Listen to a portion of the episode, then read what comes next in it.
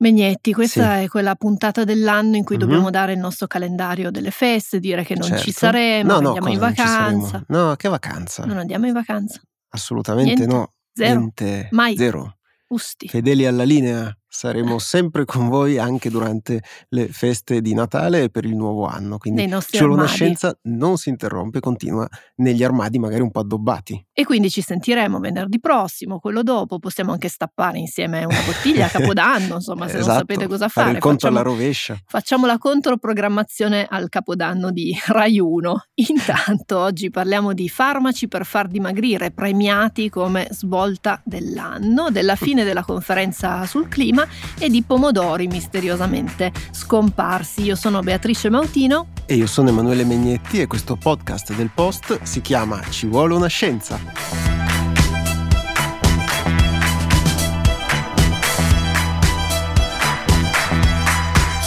Sulla copertina della rivista Science di questa settimana c'è un numero scritto a caratteri molto grandi, 2023, con in mezzo una forchetta dorata dalla quale spunta una di quelle penne per le iniezioni che si usano per esempio per l'insulina. La copertina di Science celebra il premio Science Breakthrough of the Year dato allo sviluppo degli agonisti del peptide 1 simili al glucagone. Stiamo leggendo testualmente la motivazione antagonisti che possono attenuare i problemi di salute associati all'obesità. Il riferimento a quei medicinali conosciuti con il nome farmaceutico di semaglutide oppure liraglutide oppure ancora altri oppure con i nomi commerciali di Ozempic o Wegovy o Victoza di cui si è molto parlato e si continua a parlare. E diamo come sempre un po' di contesto partendo proprio da premio. Breakthrough of the Year sta per svolta dell'anno, possiamo tradurlo letteralmente così, e premia lo sviluppo più significativo nella ricerca scientifica nell'anno che si sta concludendo. Viene assegnato appunto ogni anno dalla rivista scientifica Science, che ricordiamo una delle più importanti e conosciute al mondo, ed è nato nel 1989 in una forma un pochino diversa da quella attuale. All'epoca si chiamava la molecola dell'anno e si rifaceva alla persona dell'anno della rivista statunitense Time. Dal 1996 il premio viene assegnato invece alle scoperte. Diciamo anche che non è da confondere con il Breakthrough Prize. Esatto, il fatto che abbiano lo stesso nome rende un pochino più complicate le cose, ma adesso vediamo di districarci. Eh sì, perché l'altro Breakthrough è un grosso premio che è stato fondato in anni più recenti dai coniugi Zuckerberg di Meta, da Sergey Brin, che è il cofondatore di Google, da altri imprenditori. È un premio dove si vincono molti soldi, 3 milioni di dollari, e proprio per questo quando viene assegnato, insomma, se ne parla molto. Il Breakthrough of the Year di Science è invece un premio che viene assegnato dalla redazione scientifica e giornalistica di Science. Dovremmo farlo anche noi, Megnetti, assegnare, che ne so, il Breakthrough ci vuole una scienza of the year. Il Basta la Awards, una cosa di questo genere. Diciamo. Basta la Awards mi piace. Comunque, il primo premio, quindi ancora nella versione molecola dell'anno, quindi si parlava di molecole, era stato assegnato alla DNA polimerasi, che è l'enzima chiave della PCR, la tecnica di amplificazione del DNA, che era stata inventata da Kerry Mullis e che avrebbe poi vinto il premio Nobel, Kerry Mullis, per la chimica nel 1993. È una tecnica di cui si è anche parlato molto negli ultimi anni. Saltando qua e là nell'archivio del premio si trovano scoperte molto note e interessanti. Nel 1997 lo aveva vinto la pecora Dolly, nel 2004 il rover Spirit che era stato spedito su Marte, nel 2012 era stato assegnato agli studi sul bosone di Higgs, nel 2015 a CRISPR-Cas9, ne abbiamo parlato diverse volte anche noi, l'anno successivo alla rivelazione delle onde gravitazionali, nel 2020 al vaccino contro il Covid e l'anno scorso per la gioia di Megnetti al James Eh sì. Webb Space Telescope. Molte delle scoperte che hanno vinto il Breakthrough of the Year hanno poi vinto tramite i loro scopritori anche il premio Nobel. E questa premessa ci serve per mettere, diciamo, anche nel giusto contesto l'assegnazione di quest'anno, che è tutto meno che scontata. Intanto il semaglutide non è un farmaco nuovo, perché era stato sviluppato una decina di anni fa dall'azienda danese Novo Nordisk per curare il diabete di tipo 2.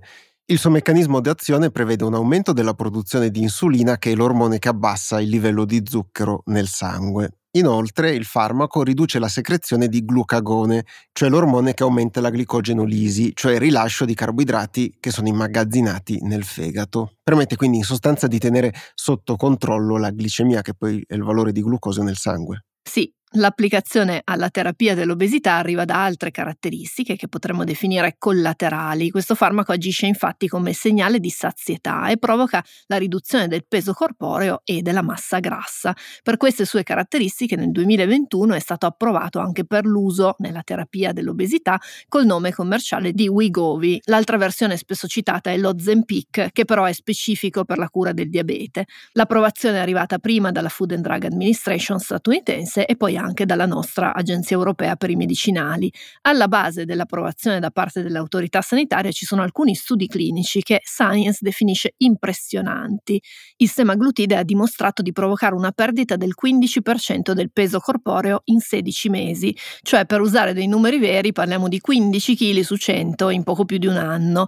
Oltre a questi sono stati poi rilevati degli effetti positivi sulle malattie cardiovascolari e renali nelle persone con obesità o diabete e anche su altri tipi di malattie. Ci sono tra l'altro molti trial in corso proprio per indagare il ruolo di questi farmaci su diversi tipi di malattie. E quindi parliamo di uno strumento che è molto efficace per gestire un problema di salute che, secondo l'Organizzazione Mondiale della Sanità, ha ormai raggiunto delle proporzioni epidemiche, con una stima di circa 4 milioni di morti all'anno, come vi avevamo anche raccontato nella puntata L'obesità è una questione mondiale dello scorso marzo e trovate il link nella descrizione di questa puntata. Quindi direi insomma, fino a qui tutto bene, no? abbiamo trovato un farmaco, funziona benissimo, è fatta. Le cose, come eh? potete immaginare da dirlo? queste nostre premesse, sono un po' più complesse di così e mettono insieme diversi problemi. Holden Thorpe, il direttore di Science, scrive nell'editoriale che accompagna l'annuncio del premio che, nonostante tutte le promesse, gli agonisti del GLP-1 hanno sollevato più domande di quante ne abbiano risolte. E allora proviamo a vederne qualcuna partendo da un fenomeno inatteso e slegato dalle applicazioni terapeutiche, quindi legate alla cura di una patologia. Il successo di questi medicinali nella riduzione del peso li ha fatti diventare in poco tempo molto popolari tra chi non è sovrappeso o obeso e vuole semplicemente perdere qualche chilo. Possiamo anche dire che in questo caso ci hanno messo del loro alcuni personaggi molto famosi, come per esempio Elon Musk, e poi il resto lo ha fatto il passaparola sui social, soprattutto su TikTok, provocando un aumento notevole della richiesta dei farmaci di Novo Nordisk in vari paesi, tra cui gli Stati Uniti e il Regno Unito, con tre conseguenze principali che adesso andremo ad elencarvi. La prima conseguenza è che l'azienda danese se la passa molto bene. Ne avevamo parlato sul post in un articolo di qualche mese fa che trovate nella descrizione dell'episodio.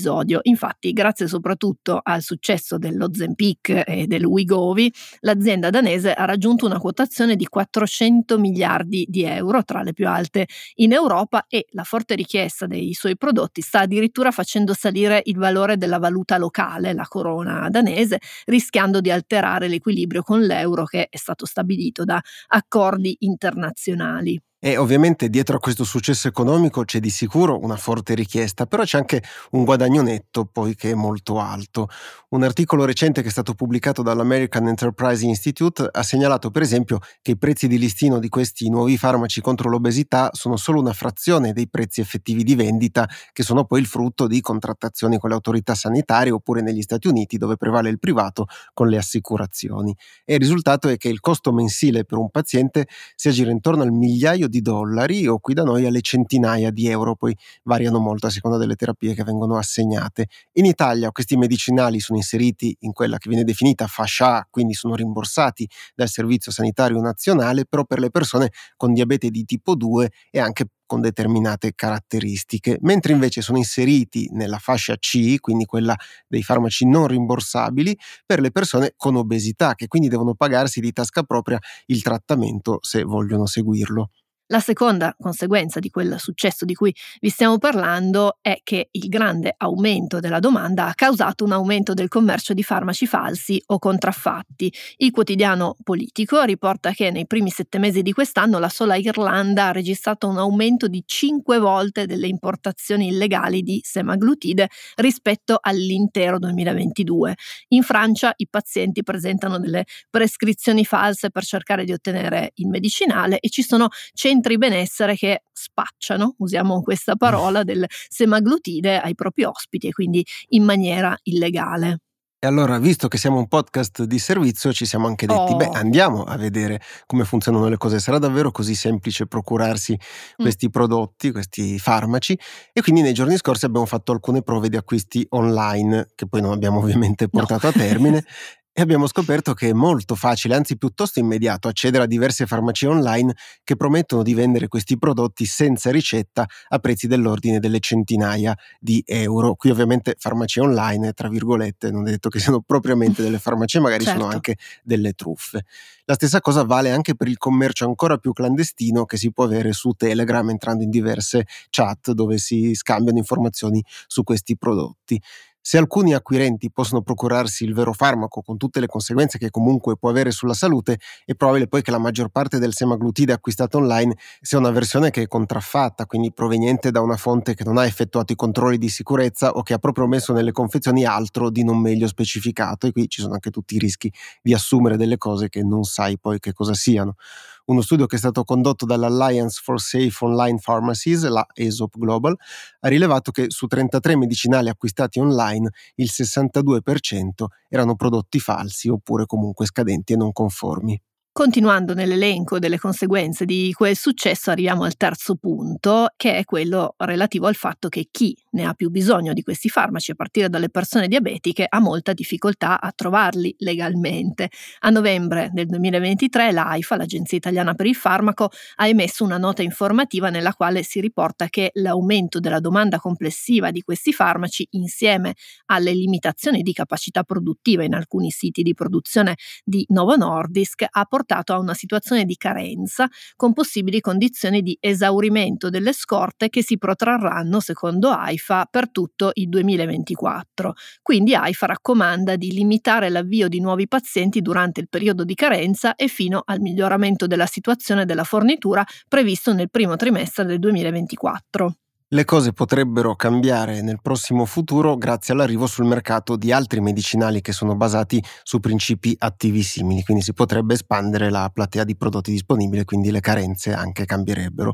Il principale, o perlomeno quello di cui si parla di più, è lo Zepbound dell'azienda farmaceutica Eli Lilly, che è a base di tirzepatide, che è una sostanza simile per funzione al semaglutide. Il tirzepatide, poi Megnetti dobbiamo sempre fare quella puntata sui nomi dei farmaci, sì, è eh, che Ci oggi viene in mente ogni che volta che c'è un campo minato Eh, come questo. Sì, esatto. Comunque, il tirzepatide era già stato approvato in precedenza come trattamento contro il diabete con il nome commerciale di Mungiaro, però recentemente sia la FDA americana sia l'Agenzia regolatrice per i medicinali e i prodotti sanitari del Regno Unito hanno approvato il commercio anche dello Zepbound, che è la versione specifica per il trattamento dell'obesità. Dovrebbe arrivare a breve anche l'approvazione dell'EMA con la possibilità, come dicevi tu prima, di ampliare l'offerta di questi farmaci. Wegovy e Zebound sono i nomi più noti, quelli di cui si sente parlare più spesso, però ci sono una settantina di farmaci contro l'obesità che sono in fase di sviluppo e quindi gli analisti prevedono che una maggiore scelta porterà a un abbassamento dei prezzi, come del resto è accaduto con altri farmaci costosi in passato. Alla luce di tutti questi elementi, la scelta della rivista Science di assegnare il premio a questi medicinali assume un significato diverso dalla semplice celebrazione di una scoperta. Se si intende un breakthrough, davvero con il suo significato letterale di svolta, ma anche di svolta molto netta, è innegabile che si sia di fronte a qualcosa di molto nuovo e anche di molto grosso, che, come tutte le cose nuove e grosse, deve essere maneggiato con cautela e seguito attentamente nei suoi sviluppi, cosa che cercheremo di fare anche noi da qui in avanti.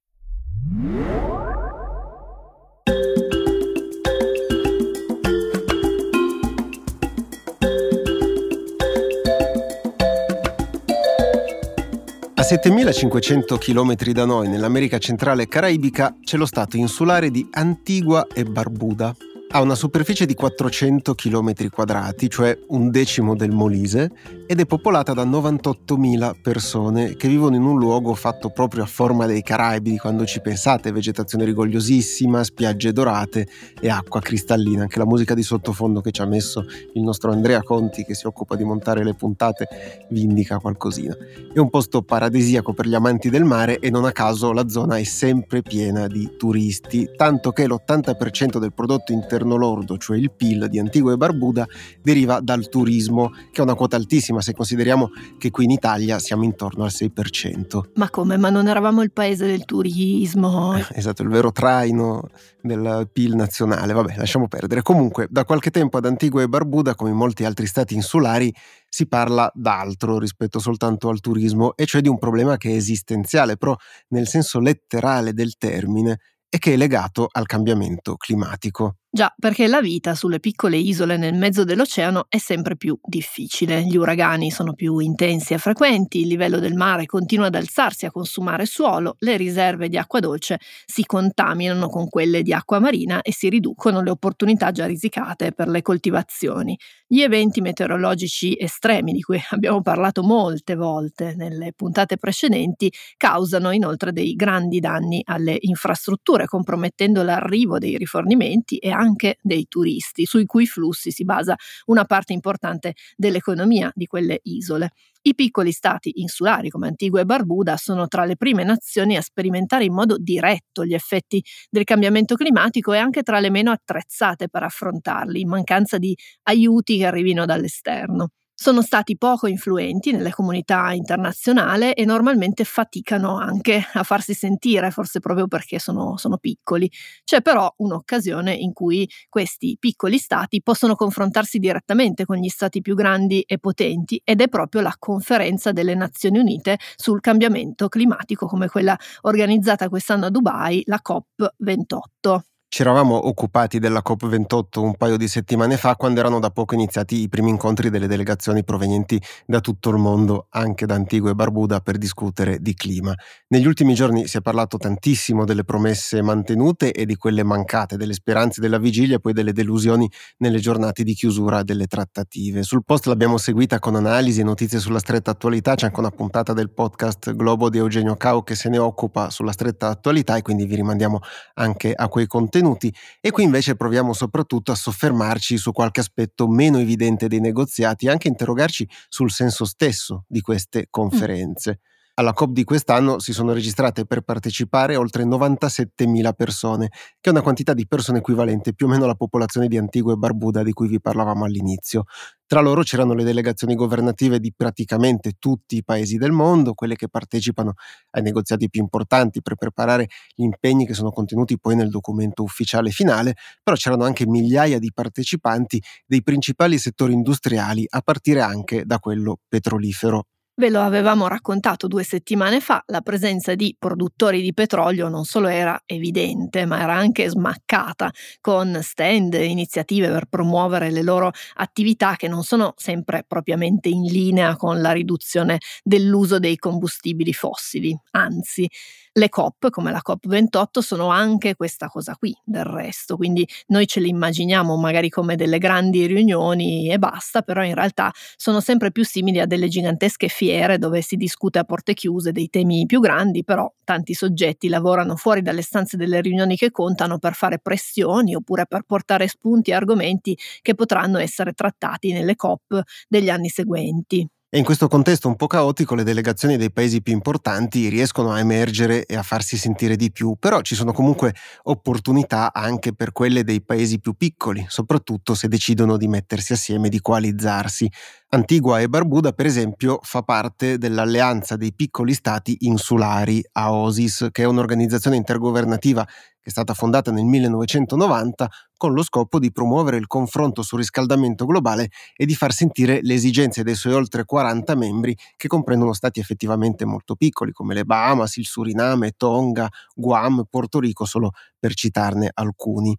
La OSIS ha avuto anche un ruolo essenziale in alcuni dei negoziati più importanti in questi anni di COP e nello sviluppo del cosiddetto fondo di compensazione che serve per affrontare i danni e le perdite causate dal cambiamento climatico nei paesi in via di sviluppo più esposti. Anche di questa cosa vi avevamo parlato nella scorsa puntata. È difficile stimare l'entità dei danni e delle perdite nelle economie più vulnerabili, però uno studio che viene spesso citato ha provato a farlo prendendo in considerazione i 55 paesi più esposti e ha calcolato una cifra intorno ai 460 miliardi di euro. È una cifra enorme anche dibattuta, ma che dà comunque l'idea della scala del problema e soprattutto dell'inadeguatezza dell'attuale risposta da parte dei paesi più ricchi che, per ragioni storiche, hanno causato più di tutti il problema in cui ci troviamo, semplicemente perché avevano iniziato a produrre emissioni molto prima tramite il processo di industrializzazione molto rapido. All'inizio della COP le promesse di finanziamento del fondo da parte degli Stati Uniti, dell'Unione Europea e di altri storici emettitori investitori è stata dell'ordine di alcune centinaia di milioni di euro a fronte delle centinaia di miliardi. Quindi immaginate la difficoltà, la frustrazione di chi rappresenta quei piccoli stati insulari oppure in generale paesi piccoli e vulnerabili quando devono tornare indietro nel proprio paese e raccontare che il resto del mondo si è ripromesso per l'ennesima volta di voler aiutare, però poi nei fatti non ha investito le risorse adeguate per farlo davvero e non è tanto questione di fare l'elemosina o la carità, no? quindi di dare il contentino, però di accettare che il danno c'è stato e che per alcuni paesi gli effetti arrivano arriveranno prima. Infatti, per esempio, Mikai Robertson, che è uno dei principali negoziatori per conto di Aosis, ha detto qualche giorno fa all'Atlantic, e lo citiamo testualmente, non siamo noi a volere il fondo di compensazione. Poi ha anche chiarito che quel fondo è semplicemente necessario. Infatti, siccome è probabile sarà superata la soglia degli 1,5 gradi Celsius di aumento della temperatura media globale, Antigua e Barbuda, come molte altre piccole isole, potrebbero diventare invivibili, anche in questo caso nel senso letterale del termine. Nonostante ciò, nelle giornate della COP28 si è sentito parlare di stati insulari irriconoscenti, nonostante l'accordo sul fondo, cosa che ovviamente non è piaciuta a Robertson e a diversi altri rappresentanti. Sempre Robertson ha detto: A questa COP il messaggio non deve essere la nostra gratitudine, né che ce ne staremo tranquilli, semmai che lotteremo perché non possiamo proprio arrenderci mangino brioche, no? Suona un po' così. Eh sì. Quello stesso tono era stato mantenuto da altri rappresentanti dei piccoli stati insulari, soprattutto dopo che la prima bozza dell'accordo finale della conferenza non conteneva alcun riferimento all'eliminazione graduale dell'uso dei combustibili fossili, il cui impiego come fonte di energia causa l'emissione di moltissimi gas serra. Il ministro dell'ambiente delle isole Samoa, Cedric Schuster, che è anche il presidente della OSIS, aveva commentato commentato duramente il documento dicendo non firmeremo il nostro certificato di morte, non possiamo sottoscrivere un testo che non contiene impegni forti sull'eliminazione graduale dei combustibili fossili. E ve lo ricordiamo ancora una volta, i nostri piccoli stati insulari in via di sviluppo sono in prima linea in questa crisi climatica, ma se continuate a dare priorità al profitto rispetto alle persone, mettete in gioco il vostro stesso futuro. Perché in effetti da loro gli effetti si vedono adesso, da noi si vedranno, è inevitabile. Eh sì, e la prima bozza era stata accolta con grandi critiche anche perché alla vigilia della conferenza era stata segnalata l'importanza di avere un chiaro riferimento alla fine dell'impiego dei combustibili fossili. Intorno al testo però non c'era stato il consenso necessario e così i negoziati erano proseguiti ben oltre la fine della COP che era prevista per martedì scorso. Le delegazioni hanno lavorato praticamente senza sosta anche di notte e alla fine, nella mattina di mercoledì 13 dicembre, è stata annunciata una nuova versione del testo che contiene un esplicito riferimento alla transizione transizione verso fonti energetiche diverse dai combustibili fossili. I invite the CMA to adopt the draft decision entitled Outcome of the First Global Stocktake contained in document FCCC slash PA slash CMA slash 2023 slash L.17. Hearing no objection, it is so decided. Abbiamo sentito il presidente della COP28, Sultan Al-Jaber, che ha presentato il testo all'assemblea plenaria e pochi minuti dopo ha annunciato la sua approvazione senza obiezioni dai partecipanti. È stata una rapidissima accelerazione, come dicevi, rispetto a come erano andate le cose fino a quel momento, forse anche troppo rapida. L'annuncio dell'approvazione infatti è avvenuto mentre molte delegazioni non avevano ancora raggiunto l'assemblea. Tra gli assenti c'erano anche i rappresentanti della OSIS, che hanno poi commentato con una certa insoddisfazione il nuovo testo, pur senza presentare delle obiezioni formali che avrebbero riaperto la discussione. L'impressione è che volessero chiuderla un po' lì, tutti sfibrati dopo giorni di estenuanti negoziati. Il testo che è stato approvato cita per la prima volta esplicitamente tutti i combustibili fossili, però non contiene dei provvedimenti chiari e netti sulla riduzione dell'emissione, nonostante ci siano da tempo delle indicazioni da parte della comunità scientifica sull'estrema importanza di smettere il prima possibile di immettere nuova anidride carbonica nell'atmosfera. Il riferimento alla transizione verso fonti energetiche pulite è abbastanza generico nel testo approvato e l'orizzonte temporale è ancora molto vago, anche se ci sono indicazioni sul triplicare l'impiego delle fonti rinnovabili entro il 2030. E aggiungiamo anche che le parole sono importanti, soprattutto nei documenti internazionali, e vari osservatori hanno segnalato, poco dopo che era stato diffuso il nuovo documento, che proprio nel testo si parla di impegnarsi per rispettare i vari punti, ma utilizzando una formulazione particolare, e cioè calls on, che in diplomatichese si traduce in invita sostanzialmente, mm. quindi la forma più blanda tra le esortazioni possibili in questo tipo di documenti. Le parole da utilizzare sono codificate dalla Convenzione quadro delle Nazioni Unite sui cambiamenti climatici e quindi hanno davvero una loro importanza e indicano quanto siano o meno vincolanti per i governi. Il documento contiene quindi un invito e ci sono dei dubbi su quanto sarà osservato trattandosi soltanto di un invito, anche perché come in passato non sono previsti dei sistemi per sanzionare o perlomeno segnalare i comportamenti sbagliati. L'idea che prosegue da sempre sostanzialmente è che i vari paesi si tengano d'occhio l'uno con l'altro, però forse non è un'impostazione vincente. L'accordo raggiunto però è importante perché per la prima volta perlomeno cita esplicitamente i combustibili fossili, come dicevi tu Mautino, visto che in passato si era giusto fatto qualche riferimento blando al carbone, però c'è la sensazione che si potesse usare molto di più. Lo stesso segretario della Convenzione quadro delle Nazioni Unite sui cambiamenti climatici, che è Simon Steele, ha detto non abbiamo girato pagina rispetto all'epoca dei combustibili fossili qui a Dubai, ma questo risultato è comunque l'inizio della loro fine.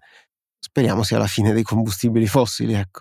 Steele ha ricordato che il documento finale delle conferenze sul clima deve essere approvato all'unanimità e che di conseguenza tutti i partecipanti devono cedere su qualcosina per adottare le nuove risoluzioni, altrimenti non si andrebbe avanti. Questa cosa dell'unanimità però è discussa da tempo e molti propongono di superarla e di passare a un sistema di decisione più pratico e soprattutto che non porti a decisioni anacquate rispetto agli obiettivi di partenza. Sul Los Angeles Times lo scienziato del clima Michael Mann e la direttrice dell'organizzazione Climate Communication Susan Joy Hassel sono stati molto critici sulle COP, proprio sul sistema delle COP, pur riconoscendo la loro importanza. Li citiamo testualmente.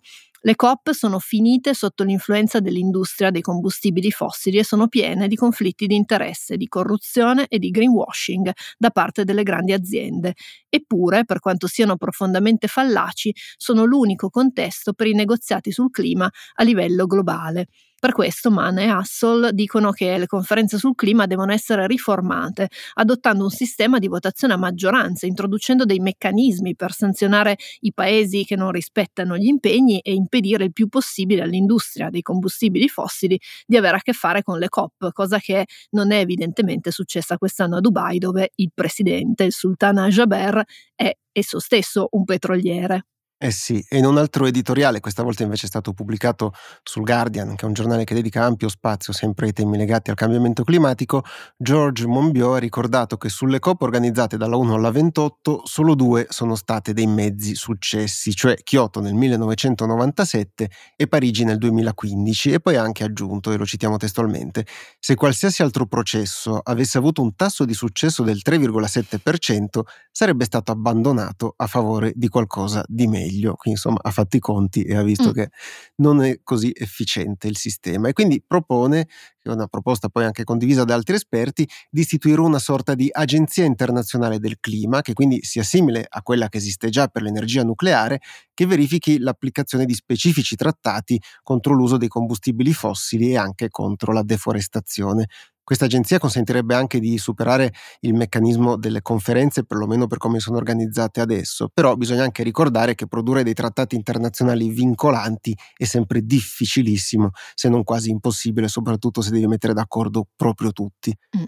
Nelle ore di maggiori difficoltà, quando sembrava che la COP28 potesse finire con un nulla di fatto, alcuni osservatori hanno scritto e anche suggerito che la mancanza di un accordo per la prima volta nella storia di queste conferenze sarebbe potuta essere anche una buona cosa e l'abbiamo pensato anche noi, Megnetti, ad un eh, certo sì. punto nelle nostre discussioni dei giorni scorsi, perché avrebbe dimostrato molto più esplicitamente di un mezzo accordo, come poi è avvenuto, che c'è ormai una separazione più netta tra i paesi che producono producono petrolio come l'Arabia Saudita o che comunque continuano a consumare grandi quantità di combustibili fossili come la Cina e parte dell'Occidente e tra i paesi che invece vogliono superare il ricorso ai combustibili fossili come fonti di energia.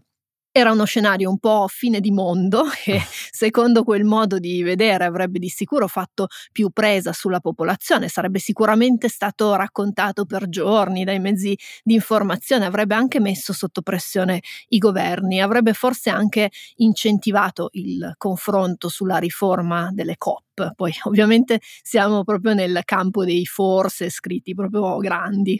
Eh sì, infatti la parola chiave è quel forse, perché non sappiamo come sarebbe andata e forse, di nuovo, i rischi avrebbero superato di gran lunga i benefici di un accordo per quanto parziale.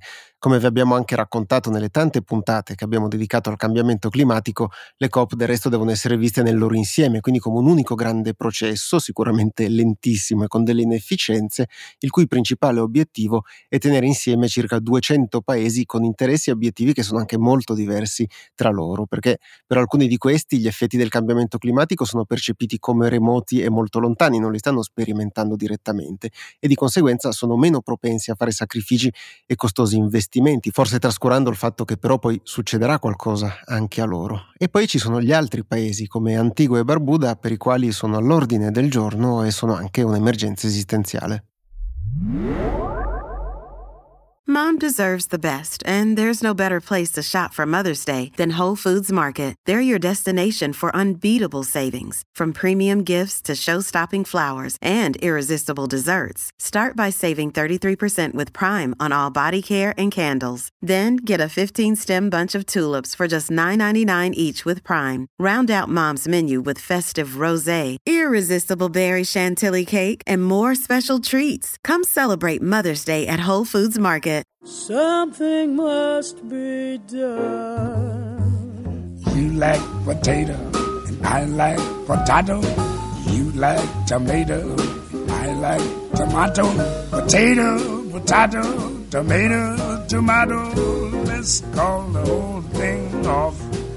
Megnetti, intuisco che parleremo di pomodori oppure di patate. Ma guarda, parleremo di pomodori ma con un twist spaziale. Eccolo lì, abbiamo scomodato la Ella Fitzgerald, Louis Armstrong e alla fine parliamo di nuovo di spazio. Sì, però è per un mistero spaziale che è stato risolto, quindi... Sì, sì, lo so, lo so, la storia di Frank Rubio. Ah, ma vedi che allora stai venendo dalla mia parte, sapevi già tutto, perfetto. Vabbè, non è che avessi tante alternative. Comunque, Frank Rubio è un astronauta statunitense, lo scorso settembre è tornato sulla Terra dopo aver trascorso 371 giorni sulla Stazione Spaziale Internazionale, un nuovo record, però per settimane è stato scherzosamente ricordato peraltro. Eh sì, è per la precisione di essersi mangiato un pomodoro che era stato fatto crescere sulla Stazione Spaziale Internazionale nell'ambito di uno di quegli esperimenti per valutare le tecniche di coltivazione in orbita che magari potrebbero anche tornarci utili nel caso di missioni di lunga durata più distanti dalla Terra, per esempio intorno alla Luna.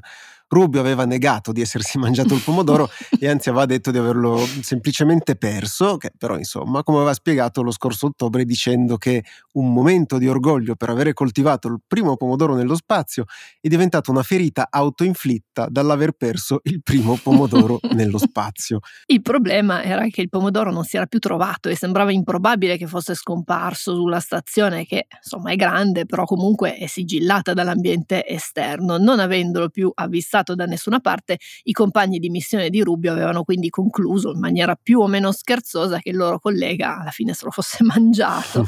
Era diventato un po' un tormentone al punto che al suo rientro sulla Terra Rubio aveva detto ridendo a questo punto vorrei davvero averlo fatto anche perché penso che tutti credano che io l'abbia mangiato.